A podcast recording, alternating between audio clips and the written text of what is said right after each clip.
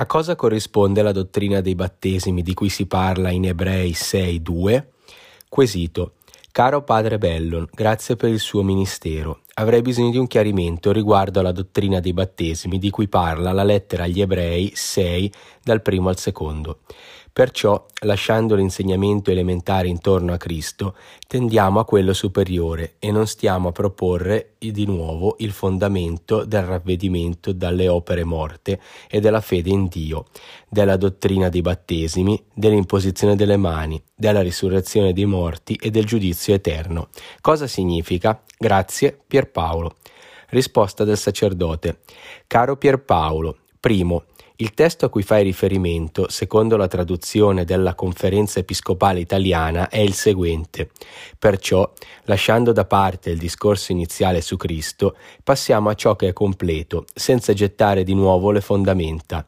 La rinuncia alle opere morte e la fede in Dio, la dottrina dei battesimi, l'imposizione delle mani, la risurrezione dei morti e il giudizio eterno. Ebrei 6 dal primo al secondo. Secondo, la dottrina dei battesimi fa riferimento alla distinzione tra il battesimo di Giovanni, che era un battesimo di conversione e di introduzione all'attesa del Messia, e il battesimo di Gesù Cristo, che rigenera gli uomini facendoli diventare figli di Dio per adozione. Terzo, ma vuole anche distinguere il battesimo di Gesù dalle varie abluzioni secondo il rituale degli ebrei.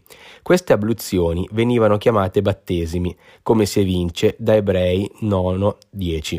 Si tratta soltanto di cibi, di bevande e di varie abluzioni. Nel testo greco e latino, anziché abluzioni, si legge la parola battesimi. Quarto, dal momento che la parola battesimo significa immersione, la parola battesimo si tratta soltanto di cibi, di bevande, potrebbe far riferimento alla triplice immersione che viene compiuta durante la celebrazione del sacramento del battesimo. Quinto, ma può fare riferimento anche al triplice battesimo di acqua, di desiderio e di sangue necessario per la salvezza.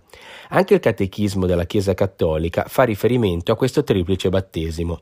Da sempre la Chiesa è fermamente convinta che quanti subiscono la morte a motivo della fede, senza aver ricevuto il battesimo, vengono battezzati mediante la loro stessa morte per Cristo e con Lui. Questo battesimo di sangue, come pure il desiderio del battesimo, porta i frutti del battesimo, anche senza esserne sacramento. Sesto, quattro sono dunque le interpretazioni che vengono date a questa affermazione della lettera agli ebrei. Tutte e quattro sono rispondenti al vero. Ti benedico, ti auguro ogni bene e ti ricordo nella preghiera, soprattutto in questi giorni del 29 giugno in cui celebriamo la festa dei tuoi santi patroni Pietro e Paolo. Padre Angelo.